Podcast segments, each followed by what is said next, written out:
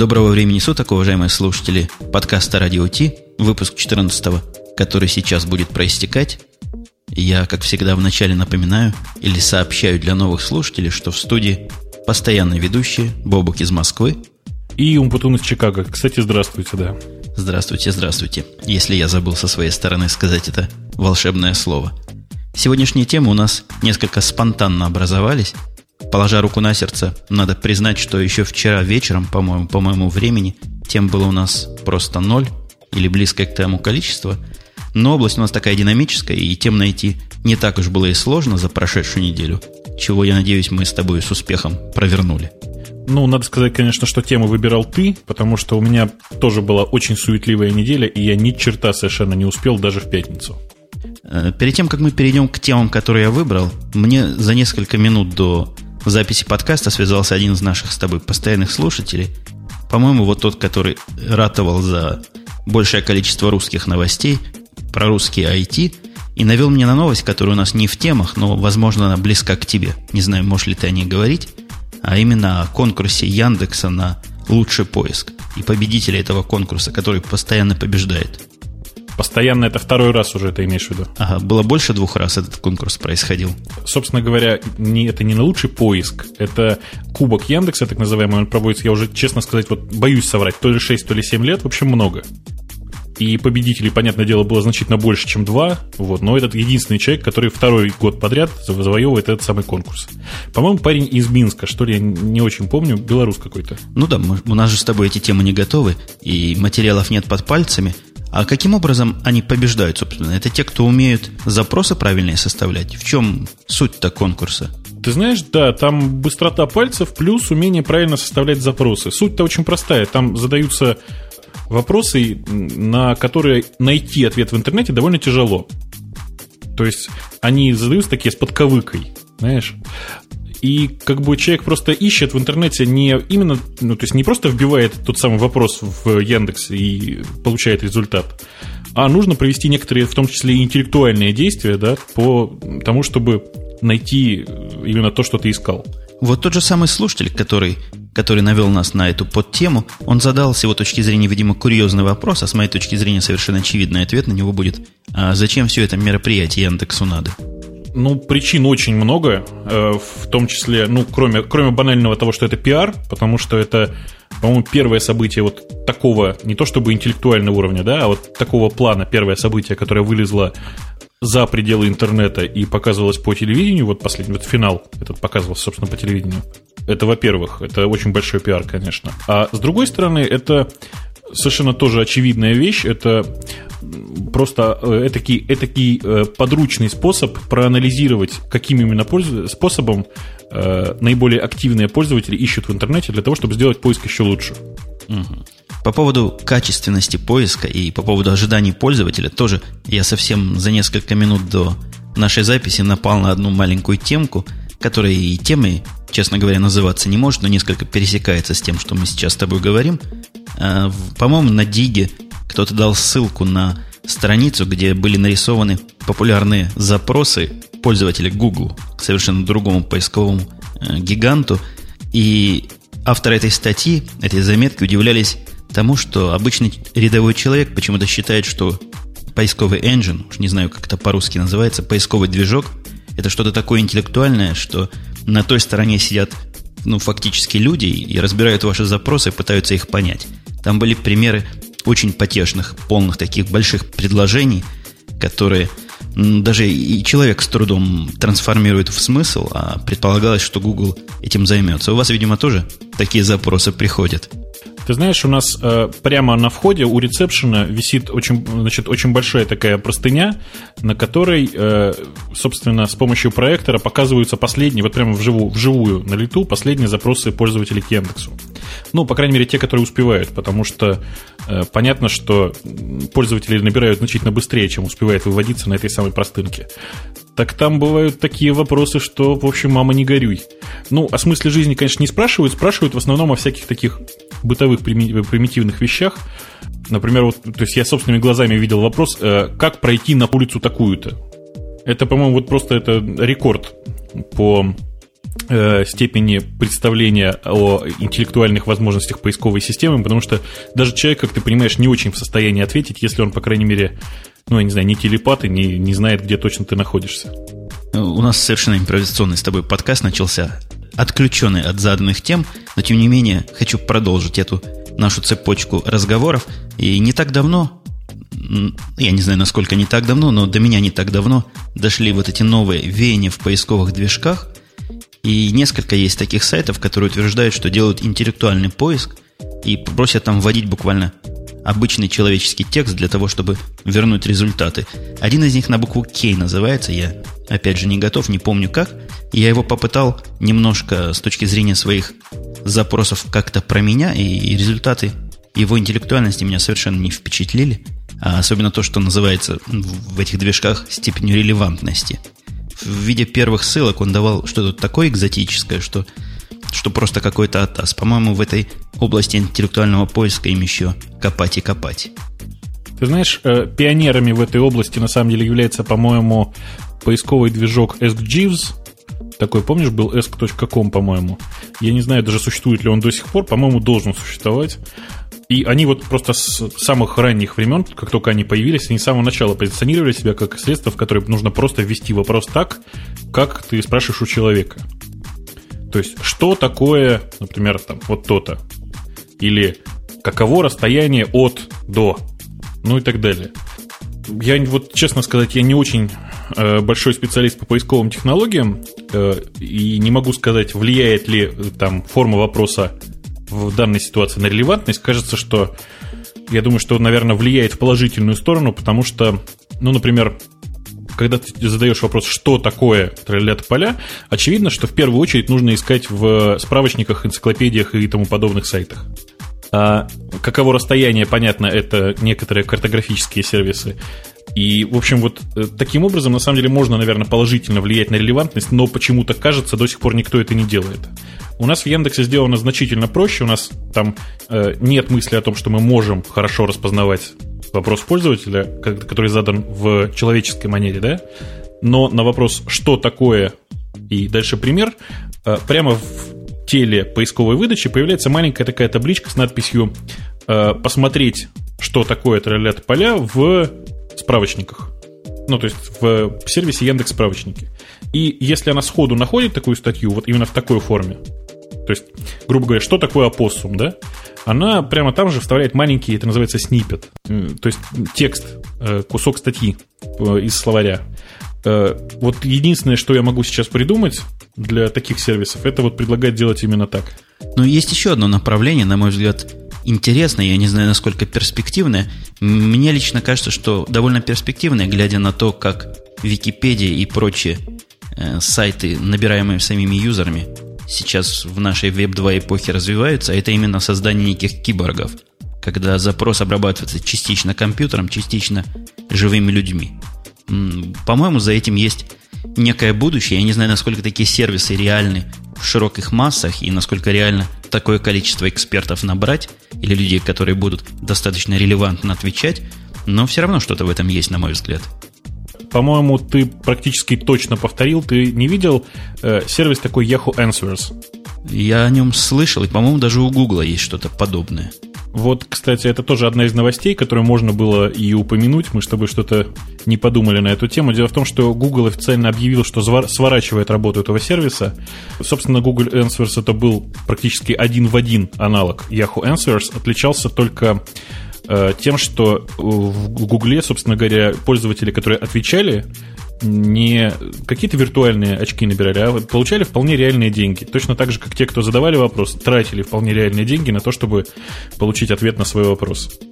У Yahoo этот сервис работает просто отлично, э, ну, по крайней мере, достаточно популярен.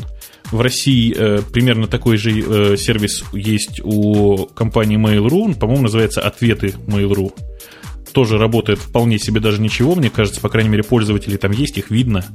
Но ты же понимаешь, да, мы не можем нанять не знаю, 2 миллиона китайцев для того, чтобы отвечать на вопросы, просто потому что это должны быть 2 миллиона квалифицированных китайцев. И кроме того, все эти 2 миллиона китайцев должны выучить русский язык, что тоже само по себе. Не так уж и просто. Ну, это трудолюбивый народ, я думаю, они бы справились. Если мы тронули поисковые гиганты и коснулись немножко Gmail, есть у нас про Gmail пару домашних заготовок.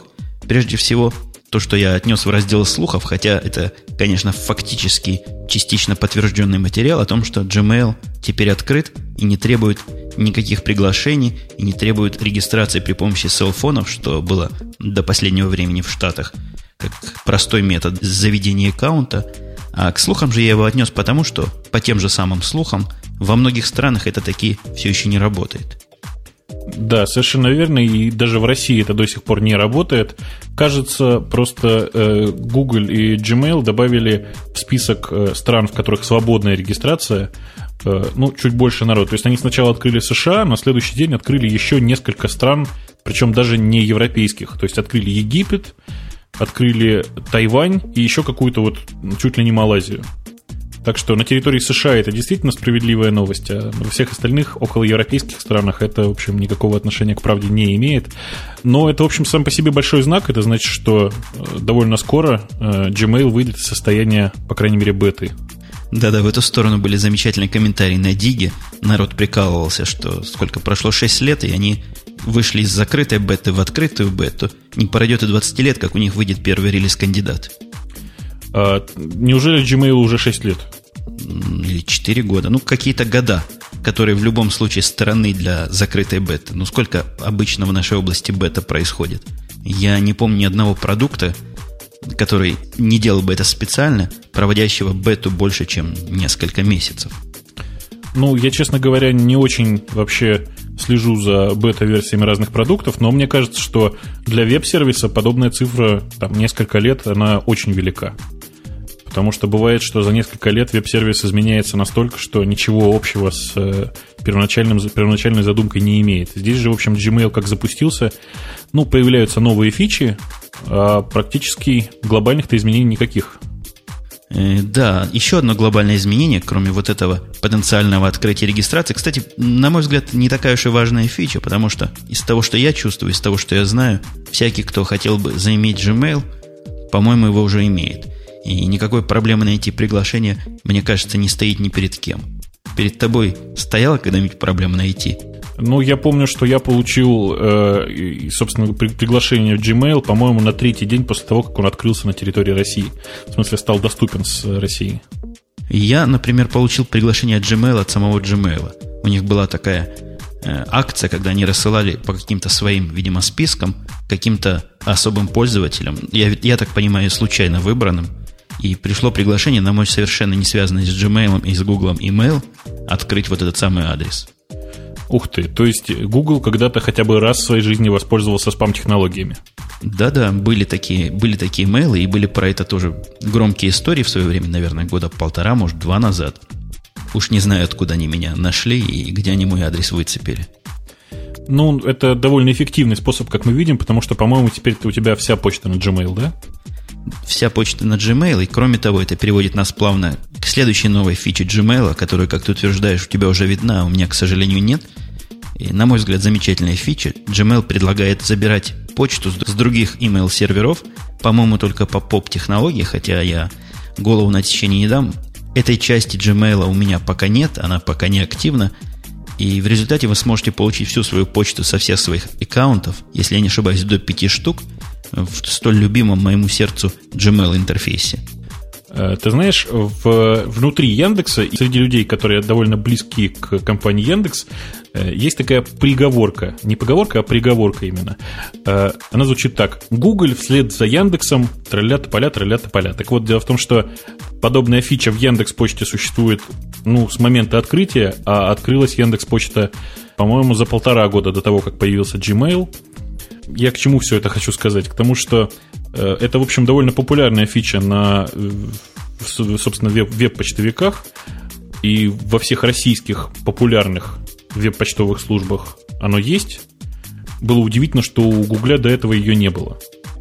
Ну и опробовав, собственно говоря, эту фичу, могу сказать, что работает она пока не очень гладко. Что мне больше всего не понравилось, это то, что она не способна забрать почту с моего SSL сервера. То есть с по POP3 она не смогла присоединиться по SSL к серверу моего провайдера, потому что там сертификат, который выписан вручную, и Gmail этого официально не поддерживает. Ну, это все-таки экзотика для, я думаю, 90 и, может, даже 99% наших слушателей, и, наверное, для большинства пользователей Gmail. У меня при всей моей продвинутости 4 из 5 аккаунтов не потребуют таких телодвижений и не потребуют передачи и синхронизации сама подписанных сертификатов. Так что мне все же кажется, что фича полезная, интересная. Я э, с нетерпением ожидаю появления, наконец-то, этой самой фичи и в моей области, и в том пуле серверов, к которому, видимо, я приконекчиваюсь. Ну, тут же надо понимать, что я вообще критикан, поэтому наверняка фича интересна многим. Э, мне она просто кажется, ну, э, несколько очевидной и не настолько востребованной. Я хорошо понимаю, что будет пользоваться и, ну, наверное, 2, может быть, 3%. Ну, мало того, что ты критикан, ты еще заинтересованный критикан. Ты явный конкурент этого самого Gmail. Э, да, конечно, потому что, собственно, Яндекс Почта делается внутри моего отдела разработки. Переходя от Gmail и Яндекс Почты к тому, что мне названо было «Курьезы для затравки», был такой раздел. Э, нек- некая курьезная новость о том, что британский студент вновь продает пиксели. Э, ты знаешь, мы эту новость обсудили с, непосредственно с моим коллегой по работе буквально в пятницу новость действительно отличная, э, такая очень приятная, с э, ухмылкой всегда э, пересказывается. Многие, наверное, помнят, что был такой сайт Million Dollar Homepage.com, по-моему, назывался. Суть сайта была очень простая, на, ней, на нем было поле, расчерченное, если я не ошибаюсь, ровно на миллион пикселей как раз. И каждый пиксел на этом, на этом сайте продавался по одному доллару самый обычный способ был купить квадратик 10 на 10, нарисовать на, на, в нем свою иконку и купить его, собственно, этот квадратик. Он стоит всего 100 долларов, что, в общем, и по американским, да и по российским деньгам, в общем, не такая большая цифра. Э, было, наверное, приятно разместить там, я не знаю, свой маленький-маленький юзерпик, например. К концу этой истории, когда почти все пикселы были уже проданы, если я не ошибаюсь, на eBay, по-моему, да, проходил аукцион – в котором продавались, собственно говоря, эти самые последние пиксели, там, по-моему, последняя тысяча их было продано. Э, в результате, соответственно, этот самый автор этого самого э, сайта получил чистыми деньгами чуть более миллиона долларов. И на этом не остановился, потому что успех, видимо, ему, ну, не чужд. Вскружил голову. Думаешь? Ну, может быть и так, потому что не, ну когда человек продает последний квадратик 10 на 10 за 38 тысяч долларов, это была цена, заплаченная за, в общем, ни за что на eBay, это может скружить голову, по-моему, каждому. Я просто не очень помню историю, но, по-моему, там последний квадратик был не 10 на 10, а там 100 на 10, что ли. Он был какой-то чуть более солидный все-таки. То есть... Ну, возможно, в этой новости сказано, продал последнюю тысячу точек. Да-да, это был 100 на 100, видимо. Или 100 на 10, да, ты прав. За 38 тысяч. Все равно дороговато. Ну, тем не менее, видимо, успех действительно вскружил ему голову, потому что на новом сайте, практически таком же, как предыдущий, ну, по крайней мере, выглядит он очень похоже. Пикселы уже продаются по 2 доллара, и, по-моему, там процентов 10 уже скуплено. Я вот заходил на сайт, мне кажется, процентов 10 уже действительно скупили. Надо сказать, что тут он поступил гораздо более интересно и более, наверное, умно, потому что из этих двух миллионов долларов, которые в результате получатся, а реально, наверное, их будет еще больше, э, один миллион пойдет в качестве приза случайному посетителю сайта. Если я правильно помню историю. Там, там несколько все сложнее. Во-первых, я вернусь к тому, что имя этого студента британского Алекс Тью, и это не просто случайным образом будет выделяться случайному пользователю, а пользователь для того, чтобы участвовать в этой лотерее, должны еще вдобавок заходить на этот сайт и кликать на баннеры. И если я правильно помню, необходимо кликнуть как минимум 10 раз. То есть тут со всех сторон прибыли подкатывают и подъезжают. А, кликать на баннеры или кликать вот на это самое поле, где размещены э, пикселы, где, собственно, ну, понятно, что пикселы это и есть баннеры. Сказано так, для этого требуется зарегистрироваться и ежедневно кликать на 10 рекламных объявлений, размещенных на этом сайте. А, ну, соответственно, вот, соответственно, кликать на 10, э, собственно, вот этих блочков с пикселами. Ну, скорее всего, именно это имеется в виду, потому что я никаких других объявлений там особо не заметил. Во всяком случае, не в количестве 10 разных штук. Э, ну, видишь, эта система-то тоже очень понятная и, по-моему, намного более правильная, чем то, что было перед этим. Желающих заработать миллион, как известно, всегда немало. Другое дело, что, мне кажется, у него на это предприятие расходов намного больше, потому что нужно зарегистрировать лотерею и в Штатах, и в России, и вообще в любых странах. Это достаточно дорогое, достаточно суетное занятие. Так что, я думаю, с этой, если так можно сказать, лотереей он получит значительно меньше денег, чем с предыдущего его предприятия. Я боюсь, что вот я участвовать не буду. Ты как думаешь? Ну, джекпот лотереи составит половину этой суммы, то есть, видимо, этот Алекс надеется опять получить миллион и стать миллион умножить на 2 миллионером. Но тут есть еще приятная приятность в том, что 10% от призового фонда он собирается потратить на благотворительность, что тоже не может не радовать, вполне достойное начинание. Да, начинание очень достойное. Э, другое, другое дело, что мне кажется, что это неспроста, и это такой способ уйти от, уйти от налогов все-таки. Очень может быть, но то, что уже сейчас есть, это он продал на момент написания этой статьи, которую мы цитируем, если не ошибаюсь, с компьютера или с компьюленты, он продал примерно на 130 тысяч долларов США уже. Уже я даже не знаю, чего он продал, вот пустого места, можно считать его рекламным местом. И самый большой лот был выкуплен за 20 тысяч долларов одной из компаний, сайт lastminute.com. Что за сайт, я не знаю, но вот он поместил, видимо, большой баннер, раз заплатил 20 тысяч долларов. Э, мало того, что он очень большой баннер, ну, по крайней мере, на сегодняшний момент это самый крупный баннер там, так они еще выкупили самое престижное место, точно в центре экрана. Там еще и престижность места влияет. Ну, конечно, чем быстрее ты его купишь, ты выбираешь то место, на котором разместится твой баннер. Чем быстрее ты его выкупишь, тем в более престижном и более удобном для пользователя месте окажется твой баннер. Э, Алекс заявил, что на этом проекте он не остановит свои дальнейшее зарабатывание миллионов и будет подобные вещи двигать и дальше, как только этот проект закончится, хотя подтвердил, что это не единственный его способ видения будущего, и будущее свои деньги он будет зарабатывать какими-то другими, не менее экзотическими образами, и идеи, по его утверждению, у него вагон и маленькая тележка.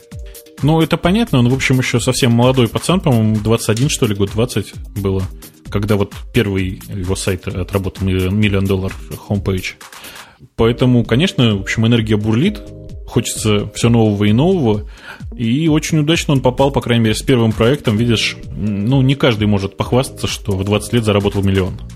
Да, за него можно только порадоваться, с одной стороны. А с другой стороны, на мой взгляд, это очень яркое подтверждение того тезиса, который мы с тобой двигаем из подкаста в подкаст, что Boom Web 2 и новый дотком пузырь, не знаю, пузырь ли он будет на этот раз, надувается совершенно явно и очевидно, потому что денег явно больше, чем люди их могут потратить в этой области, и они вкладывают уж в такие странные места, в которые хоть даже 3-4 года назад ни у кого бы и мысли не было потратить ни цента.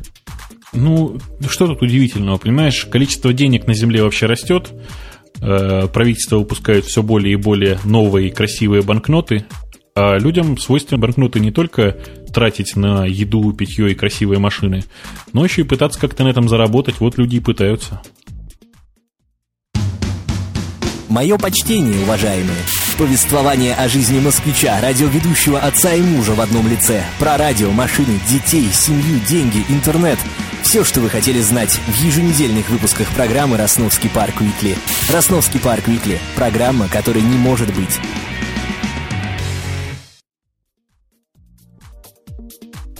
Следующая наша новость, она может показаться технически серьезной, но я ее все равно поместил в раздел курьезов. Звучит она примерно таким образом – заработайте прибыль в то время, когда ваш компьютер отдыхает. Э, говорим мы, собственно, о программе CPU Share, э, точнее даже о проекте CPU Share, который, если я не ошибаюсь, возглавляет Андрео Арканджели. Э, имя, фамилия для меня очень знакомый. Я не знаю, тот ли самый этот человек или это другой человек, но дело в том, что Андрей Арканджели – это человек, который очень многое сделал для линуксового ядра, собственно говоря. Я думаю, это тот же самый, потому что во многих новостях сказано «известный линуксовый хакер». Его так называют. Но он действительно очень известный в, как бы в команде разработчиков Linux человек, потому что он очень много действительно сделал. Для меня всегда было просто ну, чудовищным как бы представить, как может человек за полчаса, вот я просто вижу, пришло письмо э, в линуксовые листросылки, да, э, письмо, в котором содержится 300-килобайтный патч через полчаса человек выкатывает комментарий к этому патчу. Ты понимаешь, как можно за полчаса прочитать 300 килобайт кода? Э, ну, разве что бегло. Но вот он, видимо, как-то бегло пробегаясь по ним, вычленяет те самые куски, которые могут оказаться потенциально не самыми, как бы это сказать, безопасными и не самыми лучшими. И, ну, меня человек этот всегда просто потрясал. Быстрее его, по-моему, подобными вещами занимался только Алан Кокс, который в последнее время немножко отошел от дел.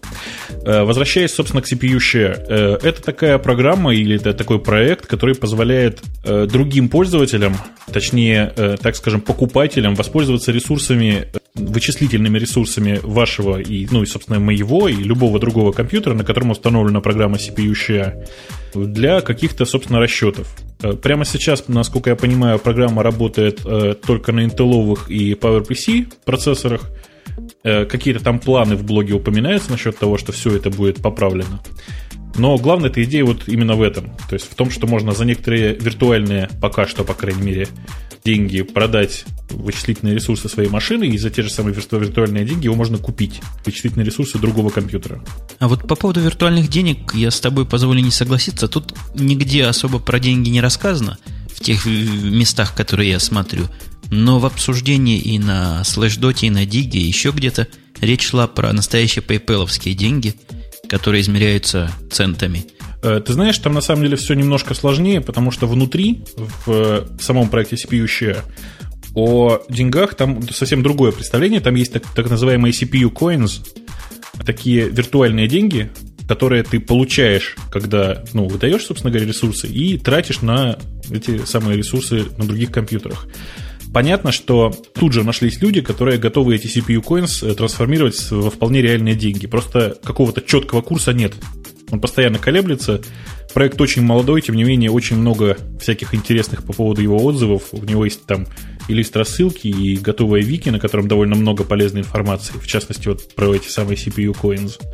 И я так думаю, что дело пойдет, потому что сейчас ну, сама, сама, сама идеология мейнфреймов умирает потихонечку, а больших вычислительных кластеров не так уж много. Кроме того, можно вспомнить успех программы SETI at Home, ну, не то чтобы успех, а популярность, скажем так. Э, программа City at Home, как, как многие, наверное, знают, э, занимается тем, что пытается среди того белого шума, который поставляет нам Вселенная, вычленить какие-то разумные сигналы, сигналы из космоса с целью найти инопланетян. Там, как мы понимаем, задача довольно смутная, а здесь все вполне понятно, и это действительно, наверное, способ когда-то, когда-то будет заработать ну, немножко денег на том оборудовании, которое простаивает. Не могу промолчать. С нашей стороны океана в моем лице мужики сомневаются. А сомневаются они вот почему. И я думаю, ты помнишь громкие планы и громкие проекты гигантов, и IBM, по-моему, в этом деле отметила в свое время и Sun, о продаже вот таких вот виртуальных часов, каких-то виртуальных суперкомпьютеров за не очень большие деньги, прямо скажем. Э, то есть ну, проект этот провалился по большому гамбургскому счету, потому что покупателей нет. То есть я понимаю, что потенциально CPU-сайклы продать многие, кто захочет, особенно когда ночью компьютер, если стоит включенный и ничего особого не делает, почему на этом деле копейку не заработать? Но вот вопрос, надо ли это кому-то и будет ли это кто-то покупать. Мне кажется, что прямо сейчас, вот просто сам в свое время вылезла немножко в неправильном направлении, мне кажется. Э, Сан в свое время предлагала это, во-первых, Э, именно как средство для ну, тех, тех людей, которым нужно по работе закупить вычислительный кластер, они не хотят этого делать. Или, например, э, ну, то есть в основном нацель, нацеливалось на каких-то крупных таких вот покупателей. Здесь же, на самом деле, все гораздо проще, потому что, ну, хочешь ты, например, для примера, действительно, э, отрендерить какую-то красивую картинку в 3D. На твоем компьютере это может занять месяцы. Я не знаю, видел ли ты Killer Bean мультфильм? Это мультфильм, сделанный одним энтузиастом, э, тем самым человеком, которым, которого потом братья Вачовски наняли делать спецэффекты для «Матрицы». Э, собственно говоря, этот человек в свободное от работы время на домашнем компьютере сначала нарисовал, у него на это ушло около года, а потом отрендерил за 3,5 месяца. Ну, такой примерно 15-минутный, очень качественный мультфильм. Собственно говоря, здесь он мог бы купить это самое время за довольно небольшие деньги, мне кажется. Ну, по крайней мере, потому что я сейчас вижу и получить это дело не за три месяца, а, скажем, ну там за месяц. Теоретически, конечно, он мог. Но, с одной стороны, его программное обеспечение должно поддерживать распараллеливание, хотя вот рендерение картинок и мультиков – это хороший кандидат на массовые такие гридные кластерные вычисления. А, а с другой стороны, это как, как ни посмотри, все-таки экзотика. То есть, если я представляю себе ту массу народа, которая захочет продать свои ресурсы, эта масса мне явно и ясно представляется, то вот массы покупателей этих ресурсов я представить, к сожалению, пока не могу. Хотя надо сказать, что вокруг этого проекта уже действительно обрастает разное, и что-то типа eBay вокруг него хотят замутить, где, где будут аукционы, и где будут сводиться покупатели и продавцы, и будут договариваться о цене. Цена будет, в общем, не договорная, скажем так, и, и кто больше заплатит, тот и получит ресурс. Э, проект, конечно, теоретически интересный, не сколько проект, сколько система всего этого дела – но что-то я сильно сомневаюсь в успехе и в конечном результате. Да и задач, где надо много считать, тоже по пальцам можно посчитать для такого массового пользователя. Ну, на лоре, так называется ласково linux.org.ru, хорошая была дискуссия по этому поводу, и мне понравилось предложение использовать эту всю мощу для компиляции ядра Gentoo. Ты знаешь, я думаю, что это не так хорошо и не так приятно, как э, кажется многим пользователям. Дело в том, что не так давно на одной из рабочих машин я ради интереса, у нас просто пришли новые машины э, с э, довольно большим количеством процессоров. Э, ради интереса я просто попробовал собрать ядро. Оно собралось за полторы минуты. Минута 42 секунды. Как мы понимаем, это довольно маленькая цифра, но я, вот если каждый человек, кто хоть раз собирал линуксовое ядро, должен представлять, в принципе, сколько оно собирается, особенно сейчас. Это все к чему? К тому, что подобные машины стоят э, довольно разумное с точки зрения предприятия количество денег. Прямо сейчас, ну, это как бы скорость сборки ядра актуальна действительно разве что вот где-нибудь в какой-нибудь большой конторе. Для тебя же, в общем, без разницы, наверное, я думаю. Для меня абсолютно без разницы, но сидящий на, на source-based дистрибутивах, где все надо собирать, находит особый кайф в скоростной сборке – и это не, не необходимость, а просто такой способ жизни и способ, как говорил Горбачев, мышления. Э, я тебе обязательно, вот сейчас мы закончим запись, я тебе обязательно пришлю ссылку. У меня есть э, любимый около линуксовый комикс под названием Экал. Делает его какой-то испанец, переводят его на, на несколько языков, в том числе некоторые стрипы переведены на русский. И там есть совершенно замечательный стрип, когда один э, пользователь Gentoo притаскивает пользователя не source-based дистрибутива к своему компьютеру и говорит, смотри, какой у меня новый красивый KDE, только что из CVS, прямо вот свежий, красивый, отлично работает, очень быстрый. Ну, человек садится за машину, начинает возить окошки и говорит, господи, что ж так медленно-то все? А, не обращай внимания, это у меня там в бэкграунде собирается OpenOffice. Вот я боюсь, что просто не надо ориентироваться на пользователей Gentoo, тем более, что большая часть пользователей source-based дистрибутивов чаще всего довольно бедные люди, правда? Переключаясь с темы, в которую мы крепко влезли, тему курьезов, переключимся на вторую нашу слуховую тему. Но совершенно разухабистый слух и вызывает даже некие подозрения продуманности этой акции. Мы оба с тобой видели часть записанного Dignation – эта часть записанного Dignation, надо сказать, создала тут такой большой шум. Я в том десятке около технических подкастов, которые время от времени прослушиваю, всякий упомянул об этом деле, и мы тоже не останемся в стороне от всеобщего праздника жизни. А, прямо сейчас Умпутун нам рассказал очень так мягко, точнее нас подвел к истории про айфоны, за которые ну, в последнее время за упоминание которых я бы предложил уже просто деньги брать. Потому что слухов чем дальше, тем больше. Причем некоторые слухов гласят, что айфоны появятся буквально уже где-то в январе-феврале нового года. Что, мол, они уже просто заказаны и печатаются на фабрике. И, э, собственно, суть-то новости сводится к тому, что просочились очередные, э, якобы просочились, якобы очередные, якобы технические подробности о якобы телефоне от Apple под названием iPhone.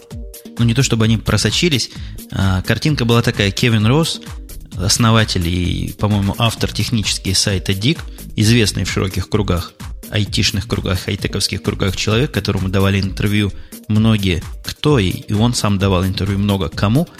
В одном из видеоподкастов своих Dignation после нескольких выпитых банок пива, они там в процессе пьют пиво, и это пиво было ясно видно на наших с вами экранах, тех, кто наблюдал за процессом, вроде бы случайно и вроде бы проговорился, и вроде бы под давлением своего компаньона, поэтому шоу о том, что он знает некие подробности о айфоне – Самая главная новость, которую он... В общем-то, две новости он сказал. Первое, что iPhone будет точно в январе, по его внутренним данным. При этом он сильно ломался, и до, довольно достоверно, на мой взгляд, все это выглядит, если, конечно, не крупная подстава.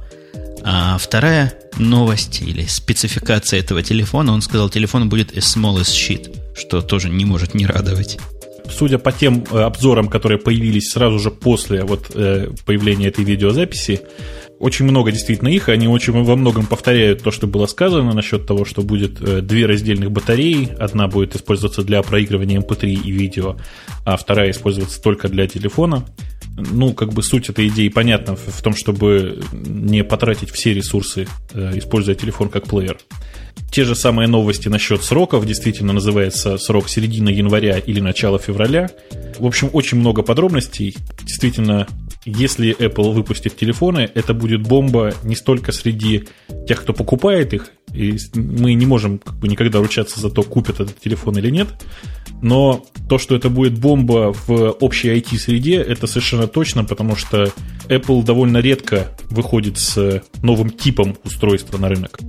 Но у нас есть тут другое устройство, которое уже вышло на рынок, и о результатах продаж которого мы можем сказать пару ласково-неласковых слов. Я говорю о результатах предварительных продажи плеера Zune от Microsoft на Амазоне. Э, собственно, да, результаты действительно не блестящие. Надо еще вспомнить, что не так давно, буквально вот сразу же после запуска в продаже плеера Microsoft Zoom был подготовлен некоторый отчет компании, которая э, спонсирована, ну, точнее, э, отчет этот спонсирован команд, э, компанией Microsoft, а сам отчет представлял совершенно другая компания, в которой было сказано, что за первые две недели продаж плееры от э, Microsoft, точнее, единственный плеер Microsoft Zoom оказался на третьем месте по количеству продаж за эти две недели. Э, с тех пор прошло, по-моему, чуть больше недели, и оказалось, что количество продаж упало просто буквально в несколько раз. И прямо сейчас даже они не входят в первую десятку, если я не ошибаюсь. И даже третье место, я тут позволю себе заметить, также смехотворно звучит, даже если бы оно было и третье, а вначале говорили, что оно второе, это зависит, видимо, от интервала измерения – оно звучит примерно так же смехотворно, как и объемы продаж, допустим, компьютеров с операционной системой OS X, который считается среди персональных таких человеческих компьютеров на втором месте. При этом разрыв составляет разы, порядки. Да, действительно, даже не разы, а именно порядки, потому что э, оказалось, что даже оба плеера Creative Zen, и большой, который, который на жестком диске, и маленький на флеше, тоже превосходят по количеству Microsoft, и вплоть до того, что даже, по-моему, вот Creative Zen, который на флеш, действительно превосходит в разы, потому что он в первой десятке.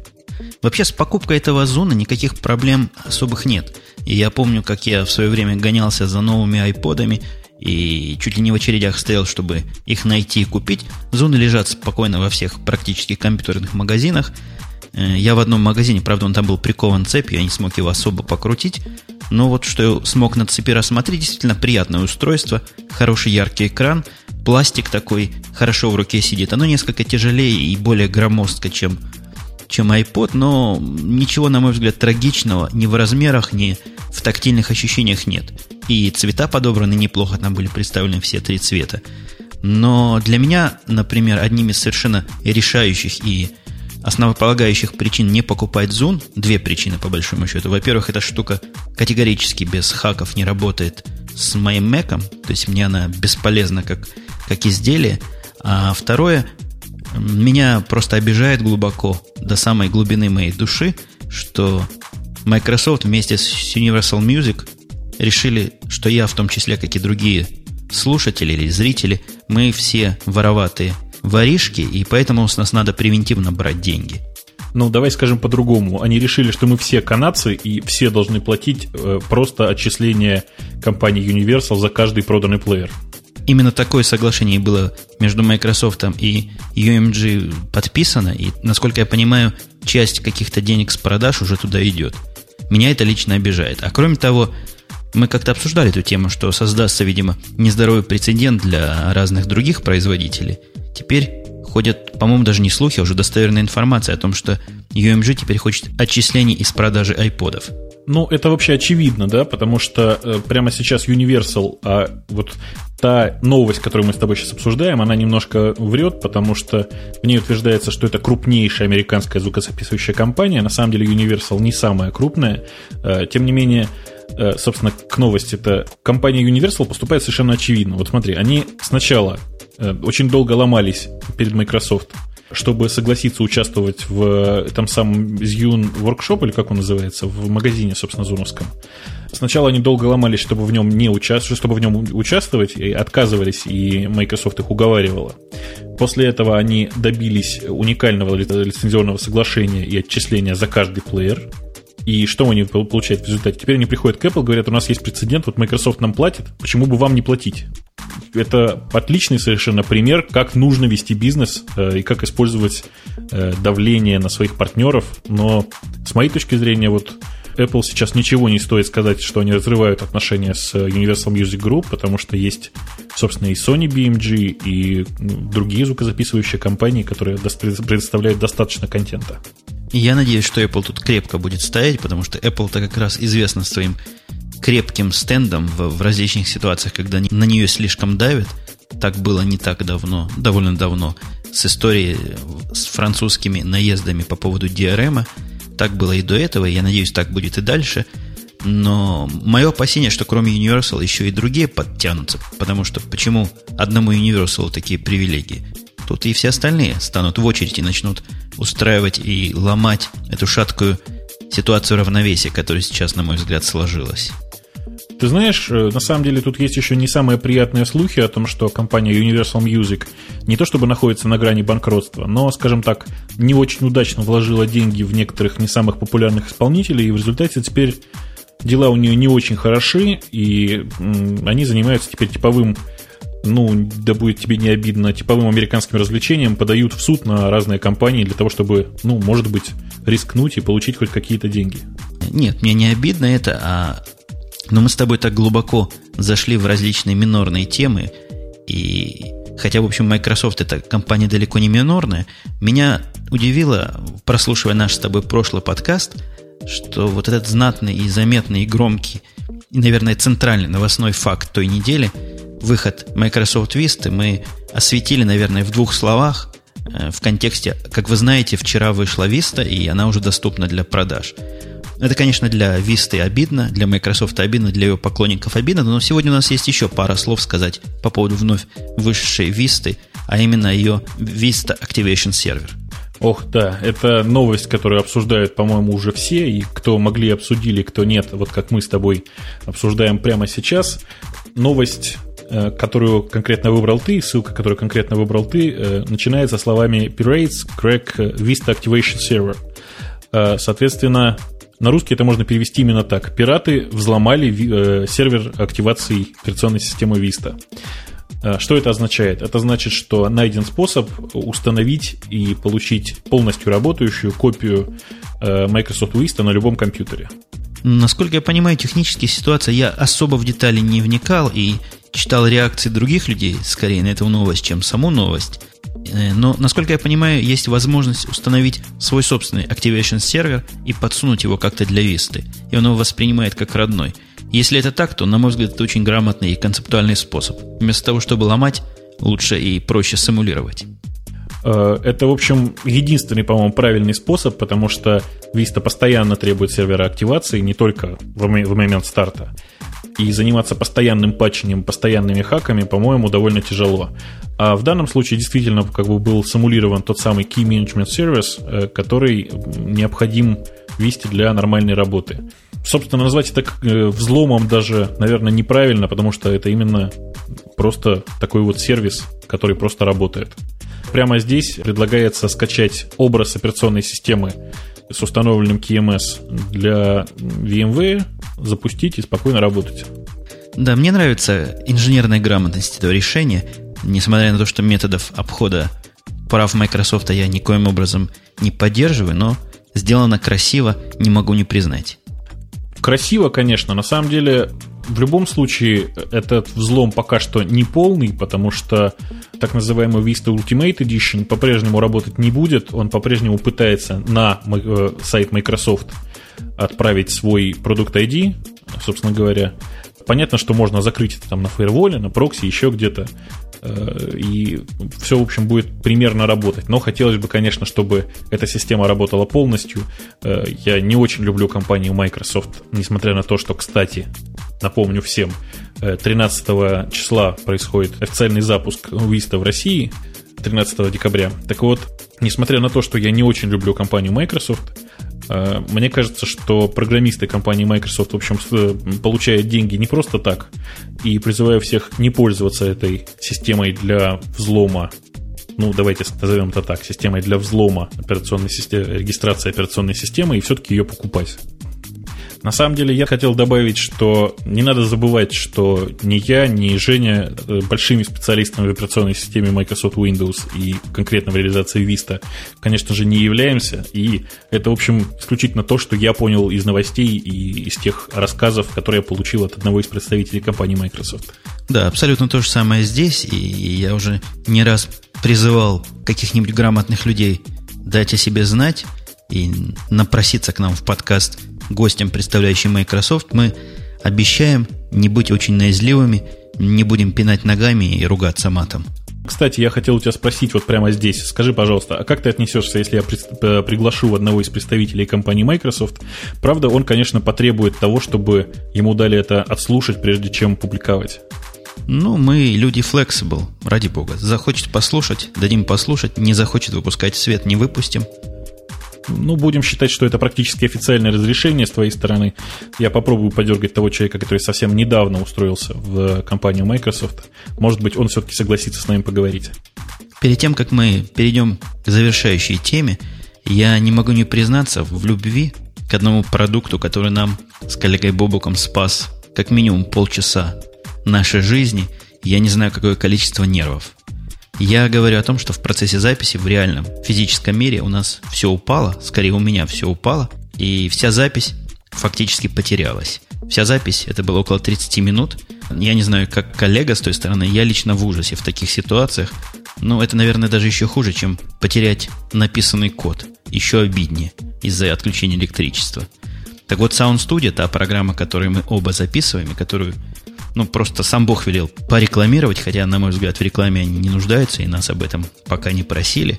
Позволил нам восстановить, мне восстановить все файлы из сохраненных каких-то кэшей внутренних форматов и просто продолжить с того момента, где мы закончили. Я всячески люблю, я просто обожаю Sound Studio за то, что она спасла меня от нервного кризиса. Э, я тут со своей стороны могу только поддержать, потому что э, после того, как Женя сказал мне, что у него там все упало и пропала просто запись, я здесь нажал выделить все, удалить запись и вообще к чертям это все, потому что мы будем переписывать. А потом оказалось, что в этой же программе я могу это все восстановить в обратную сторону, и, в общем, буфер отмен здесь был бесконечный. Я очень рад вообще, что мы пользуемся именно этой программой. Хотя, по-моему, альтернатив-то на самом деле и нет, кроме GarageBand. Ничего э, приспособленного для подкастинга практически не существует больше. Да, не могу с тобой не согласиться. У нас осталось действительно не так уж и много тем, и выбирать-то выбирать-то можно из двух-трех. Ты какую предлагаешь? А вот давай у нас с тобой осталось минут 10 еще как минимум. Давай э, как раз вот посмотрим э, замечательную тему насчет того, что э, Crunch Gear, довольно популярный сайт, выбрали лучшие э, устройства, э, лучшие гаджеты уходящего 2006 года. Не могу не признаться, что я считал с уверенностью процентов 99, что ты ответишь именно так. Скажи честно, вот из всего списка этих устройств тебе что понравилось больше всего? Но из всего списка этих устройств я плотно знаю только одно, а именно iPod. А, ну, я думаю, что ты еще наверняка довольно плотно знаешь новые MacBook. Да, MacBook они были внизу. Даже, если еще точнее, я знаю еще одно третье устройство из этого списка, которое называется BlackBerry Pure, по-моему. Маленький BlackBerry телефон. Вот эти три устройства мне хоть что-то сказали. Скажи, а ты этот телефон держал в руках, он у тебя был или как? Это такой телефон, который у нас оснащаются на работе все желающие, и мне его приносили. У нас навязывают практически. Приносили, я с ним пару дней игрался. Очень удобная игрушка, интуитивное управление. Мне никаких книжек не понадобилось читать для того, чтобы понять, как с него получать почту и как, как с ним работать. Возможно, я освоил не все его функции, но мне он понравился, хотя в конце концов я от него отказался. Не хочу, чтобы меня и в дороге доставали имейлами. А мне вот очень жаль, что BlackBerry практически не работают официально в России, то есть роуминг-то есть, конечно, а все остальное, к сожалению, практически недоступно. Жить, в общем, с роумингом довольно тяжело.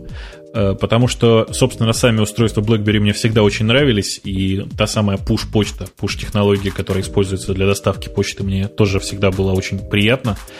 Кроме того, я пытаюсь с, со своим устройством Nokia E61 постоянно, которым я пользуюсь, хоть как-то компенсировать себе отсутствие BlackBerry в России, и вообще это устройство от Nokia очень сильно похоже на некоторые модели BlackBerry. Поэтому я с тобой в этом отношении целиком согласен, и BlackBerry Pearl действительно очень приятный девайс.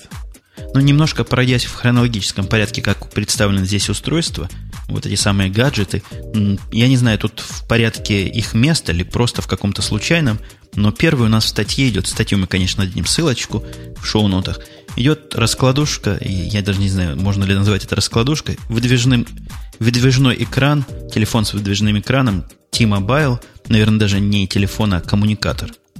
Это, по-моему, все-таки не коммуникатор, а как это сказать, как это теперь принято говорить, смартфон, потому что, насколько я понимаю, у него не был экран. При этом, да, это T-Mobile Sidekick 3, да? И выглядит, я могу сказать, он страшно, как вся моя жизнь это, по-моему, единственное устройство, с которым я не согласен в этом списке, потому что я не очень понимаю его предназначение. Хотя я понимаю, почему этот он оказался в этом списке, потому что это первый телефон такой категории, который опустился по цене ниже планки 300 долларов. Да, он представлен здесь по цене 249 долларов. Я подозреваю, еще 99 центов просто упустили. И явно на вид очень гиковское устройство для гиков, которым важна функциональность и фишки – в обмен на все остальное, пожалуй. Э, надо еще понимать, что э, так как у него, э, собственно, вот эта встроенная клавиатура или там э, сдвигающийся экран, э, на него установлены прямо из коробки почтовый и Instant Messenger клиент. Понятно, есть некоторый браузер. Э, я почитал тут отзывы, пока у меня было там, минут 15 времени. Оказывается, у этого устройства только один минус. Очень маленькая батарейка. Все остальное, в общем, как, как и у остальных представителей этой категории. В следующем в списке у них идет устройство, которое на малую батарейку пожаловаться, пожалуй, не может, и которое известно всем без слов и без особых объяснений. Речь идет о, естественно, iPod пятого поколения, то, что принято называть iPod Video. И я не знаю, если нам что еще добавить, iPod Video, на мой взгляд, вещь, говорящая сама за себя, и появление в этом списке более чем оправдано. Э, очень мне понравилось, что автор упоминает, автор статьи упоминает, что э, очень сильно зависим от э, Cubis 2 и Tetris. Это, две игры, которые встроены, собственно, в iPod прямо из коробки, и действительно отвыкнуть от них очень тяжело потом. Я несколько игр на iPod приобрел, и действительно многие игры, например, Зуна, по-моему, называется игра такая, да? Зума. Она очень играбельна и реализована вполне на уровне. Не хуже, чем у меня на Pocket PC была в свое время. Стоит при этом, по-моему, копейки, то ли 4 доллара, то ли 5 долларов. Ну, оно по само по себе и понятно, потому что iPod это все-таки устройство, нацеленное на массовых потребителей, и я думаю, покупателей было очень много. А вот следующее устройство, которое здесь в списке, оно меня просто вот умилило до невозможности. Э, называется оно очень красиво Nine Stars DZR42-1. Э, собственно говоря, за таким страшным названием скрывается просто, э, ну, грубо говоря, мусорка – Ведро для мусора. Ну, не просто ведро для мусора, а ведро для мусора, которое уничтожает мусор каким-то особым образом, если я правильно помню. Оно имеет две очень важных функции. Во-первых, оно уничтожает, точнее, измельчает тот мусор, который находит, который ну, доступен для ее измельчения. Это во-первых. А во-вторых, когда ты подходишь к ней, она автоматически откидывает крышку. Ценное, ценное устройство и ценная идея, без всякого смеха. Откидывать крышку – это большая проблема, и даже ножные педали не очень ее решают во многих ситуациях.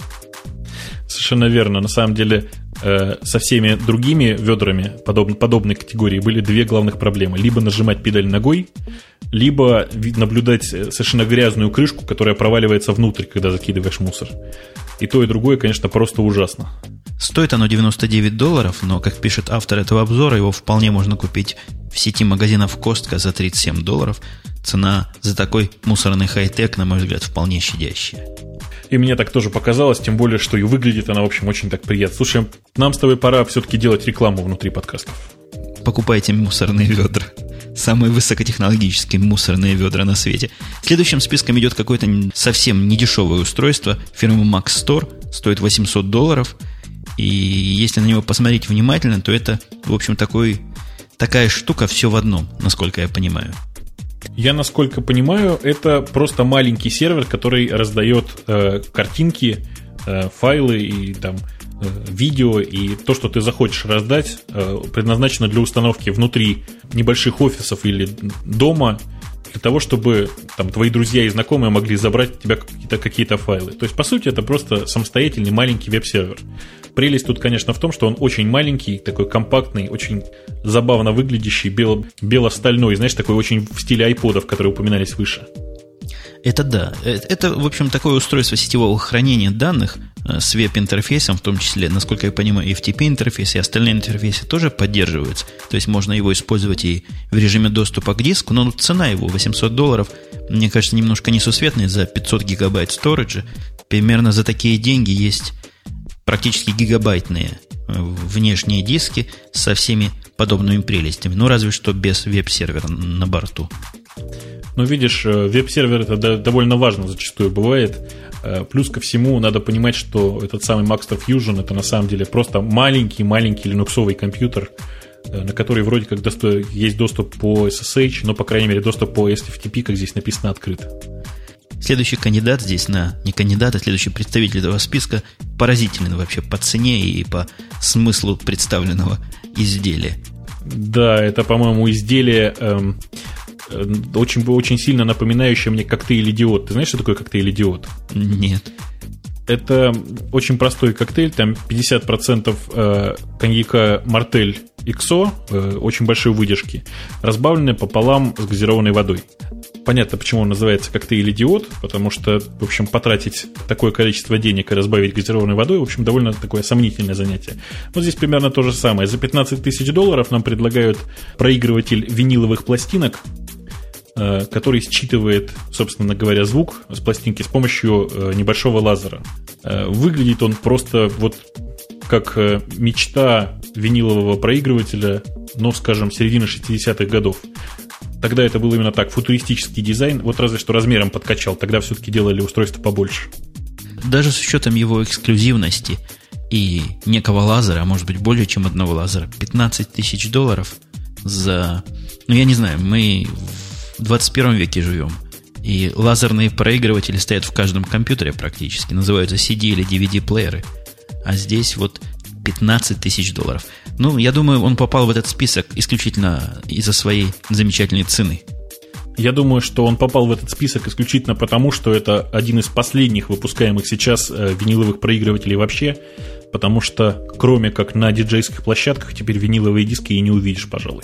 Коротенько скажем о том, что у нас еще осталось здесь, потому что время не резиновое. Мы видим здесь некий шарп. Что за шарп такой? Шарп стерео спикеры некие для домашнего кинотеатра.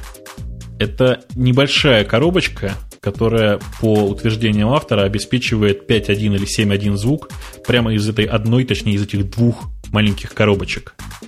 Э, утверждается, что э, просто какое-то неземное качество звучания, конечно, мы не можем его проверить просто потому, что у нас, у нас нет этого устройства на руках.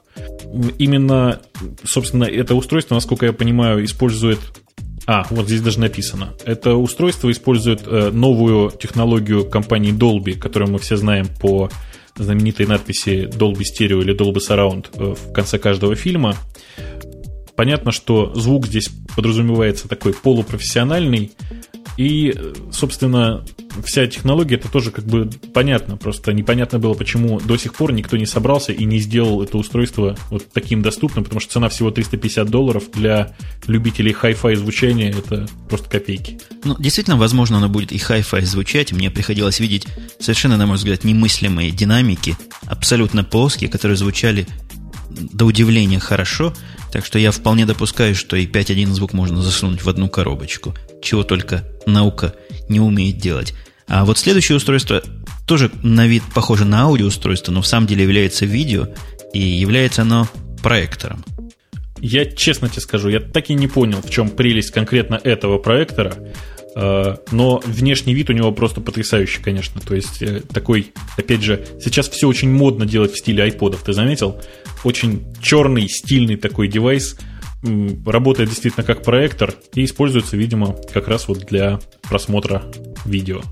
видео, телевидения, они утверждают, что он дает такую же картинку на 42 инчах, как и плазменный дисплей, что, что конечно, круто. При этом это такой немножко, немножко неполный HD 720p всего лишь, но тем не менее цена 600 долларов за, 17, за 720p проектор, это, мне кажется, очень достойно и, и очень доступно для многих. Я очень боюсь, что этот проектор просто не очень долго живет, потому что понятно, что у каждого проектора есть расходные материалы, э, зависят они от количества, так сказать, э, намотанного видео, э, и мне кажется, что там, скорее всего, их не очень много. Ну, вот про расходные материалы, если мы войдем в эту область, то мне кажется, это такая же тонкая область, как фототехника, где нас закидывали камнями и забивали ногами. Там у них тоже мудрено, лампы какие-то меняют, какие-то вентиляторы – так что я предлагаю воздержаться от глубоких комментариев, а не то мало нам с тобой места останется потом. Хорошо, ну, но я, я очень прошу тех комментаторов, которые рассказывали нам тогда про фото, рассказать и про видео, и поведать, наконец, в комментариях, э, что же там с расходными материалами. Очень интересно, потому что цена действительно очень привлекательная. BlackBerry мы освещали с тобой. Следом за BlackBerry у них идет в списке нечто подобное, но, к сожалению, сделано на основе Windows операционной системы, к сожалению, для меня – тоже некий смартфон или коммуникатор, или как это сейчас принято называть, фирмы Samsung. Да, называется он совершенно замечательно Samsung Blackjack. Выглядит он именно так. Небольшая черная коробочка с полной клавиатурой. Правда, надо сказать, что глядя на эту клавиатуру, я понимаю, что никогда не смогу ей пользоваться, потому что клавиатура все-таки непривычная по размерам. И подписи на кнопках там, ну, вот настолько неразборчивые, настолько ужасные, что я сейчас вот пытаюсь вот прямо сейчас найти там букву G и не вижу ее, если честно. А, вот, нашел, простите. Эта клавиатура явно не для, не для средних умов, да, и, как говорят многие, иметь Windows на телефоне или на устройстве, которое должно отдавать и принимать телефонные звонки, далеко не самая лучшая идея. В списке у нас тут много чего есть известного, как то Xbox и Mac Mini, которые мы упоминали, особенно о них сказать нечего – я даже не знаю, кого бы еще выбрать напоследок из этого списка, чтобы сказать про него хорошее или плохое слово. Я хочу тебе заметить, что там есть еще один представитель категории iPod под названием iPod Shuffle 2G, который новый iPod Shuffle, совершенно маленький, который э, в Москве уже все прозвали Клипса. Ты пользовался им уже? Я его в руках держал, смысла для себя я не вижу так как музыки я небольшой слухач, а в основном подкасты, отсутствие дисплея делает на этом устройстве слушания подкастов проблематично, собственно, выбор. Но размер, конечно, вызывает совершенно стопор и поразительную реакцию. А особенно мне понравился, конечно, тот док, в который он вставляется для зарядки. Какая-то маленькая такая штучка, которая на фоне вот дока от моего большого айпода, конечно, просто теряется. Я посылаю всех желающих осмотреть, что тут у нас еще осталось неохваченным, а осталось тут пару-тройку айтемов, самостоятельно, и предлагаю закруглять наше шоу, потому что у тебя там уже глубокая ночь, которая, по-моему, переходит в раннее утро, а у меня жена в магазине ждет, пока ее заберу. Э, поезжай забирать жену. Всем до свидания. Я напоминаю, что на той стороне океана, наконец-то я первым это сказал, на той стороне океана находился Умпутун из Чикаго. А мне не остается сказать ничего другого, как на этой стороне океана находился Бобук из Москвы. На этом все. Пока. Услышимся на следующей неделе. Пока.